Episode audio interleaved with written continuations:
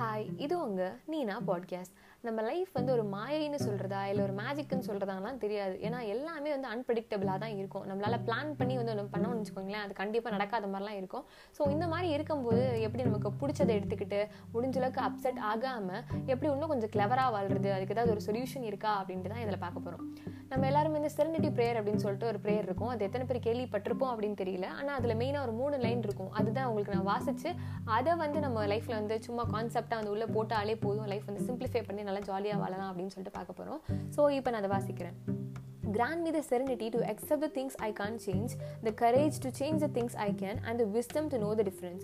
அதாவது என்னெல்லாம் நம்மளால் மாற்ற முடியாது அப்படின்னு இருக்கோ அதை வந்து அக்செப்ட் பண்ணிட்டு அதுக்கடுத்து என்ன மாற்ற முடியும் அப்படின்னு சொல்லி தெரிஞ்சு அதுக்கான ஒரு தைரியத்தை எடுத்து அதை சேஞ்ச் பண்ணி கண்டிப்பாக வந்து இது ரெண்டுத்துக்கும் அதாவது எது மாற்ற முடியும் எது மாற்ற முடியாது எது நம்ம கண்ட்ரோலில் இருக்குது எது நம்ம கண்ட்ரோலில் இல்லை அப்படின்னு சொல்லிட்டு அதுக்கு தெரியும் இல்லை அந்த டிஃப்ரென்ஸ் அதுக்கான அறிவு இதெல்லாம் கொடுங்க அப்படின்னு சொல்லிட்டு ஒரு ப்ரேயர் மாதிரி இருக்கும். இதை நம்ம கான்செப்டாக உள்ளே போட்டு எப்படி வந்து நம்ம லைஃப் வந்து சூப்பராக ஆக்கலாம் அப்படின்னு சொல்லிட்டு ஒரு கதை மூலமாக பார்க்கலாம்.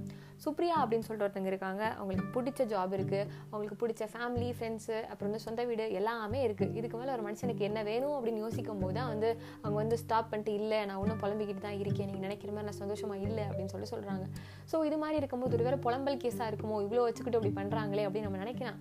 ஆனாலும் அவங்களுக்கு நிஜமாலே ஒரு சீரியஸான ப்ராப்ளம் இருக்குது என்ன ப்ராப்ளம் அப்படின்னு சொல்லி கேட்டிங்கன்னா அவங்க சொல்கிறாங்க அவங்க ஆஃபீஸ் போகிறதுக்கு வந்து மூணு மணி நேரம் ஆகுதான் அதாவது காலையில் ஒன்றரை மணி நேரம் போகிறதுக்கு திருப்பி ரிட்டன் வரதுக்கு ஒன்றரை மணி நேரம் மூணு மணி நேரம் ஆகுது. காலையில் போகும்போதே நான் வந்து ரொம்ப போர் அடிச்சு என்ன பண்ணேன்னு தெரியல டயர்ட் ஆகுது. ரொம்ப சோர்வடைஞ்சு போய் ஆஃபீஸில் ஒழுங்காக வேலை பார்க்க மாட்டேறேன். திருப்பி ரிட்டன் வந்தோடனே அப்படியே படிச்சு தூங்கிடுறேன். எனக்கு வந்து லைஃப் ஏதோ ஒரு மாதிரி போய்கிட்டே இருக்குது அப்படிங்கிறாங்க.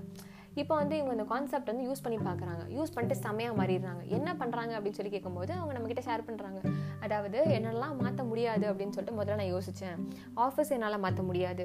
அதுக்கப்புறம் என்னோட வீட்டை மாற்ற முடியாது. சொந்த வீடாச்சே மாற்ற முடியுமா? அப்படின்ட்டு. அதுக்கடுத்து ஓகே இந்த ட்ராவலிங் டைம் வந்து என்னால் மாற்ற முடியாது. இப்படி ஸ்பெண்ட் பண்ணி தான் ஆகணும் அப்படின்னு சொல்லிட்டு இதெல்லாம் தெரிஞ்சுக்கிட்டு இதெல்லாம் வந்து சேஞ்ச் பண்ண முடியாது அப்படின்னு சொல்லிட்டு அவங்க அக்செப்ட் பண்ணிக்கிறாங்க. ரெண்டாவது என்னெல்லாம் சேஞ்ச் பண்ண முடியும்? அப்படின்னு யோசிக்கும் போது ட்ராவலிங் டைம் வந்து எப்படி நான் ஸ்பெண்ட் பண்ணுறேன் அப்படின்னு சொல்லிட்டு நான் அதை சேஞ்ச் பண்ணலாம்ல. பிடிச்ச மாதிரி நான் மாற்றலாம்லன்னு யோசிச்சு அவங்களுக்கு பிடிச்ச வந்து புக்ஸ் எல்லாம் வாசிக்கிறாங்க பிடிச்ச வந்து பாட்டை கேட்குறாங்க பாட்காஸ்ட் கேட்குறாங்க இது மாதிரி பண்ணிட்டு போகும்போது காலையிலும் ரொம்ப எனர்ஜெட்டிக்காக போய் நல்லா பிரிஸ்காக செம்மையாக வேலை பார்க்குறாங்க. அண்ட் ரிட்டன் வரும்போது வந்து ஆஃபீஸ் போயிட்டு வந்து ரொம்ப டயர்டாக இருக்கிறதுக்கு பதிலாக பிடிச்ச விஷயத்தை பண்ணிட்டு ஜாலியாக வந்த மாதிரி தான் அவங்க இருக்காங்க.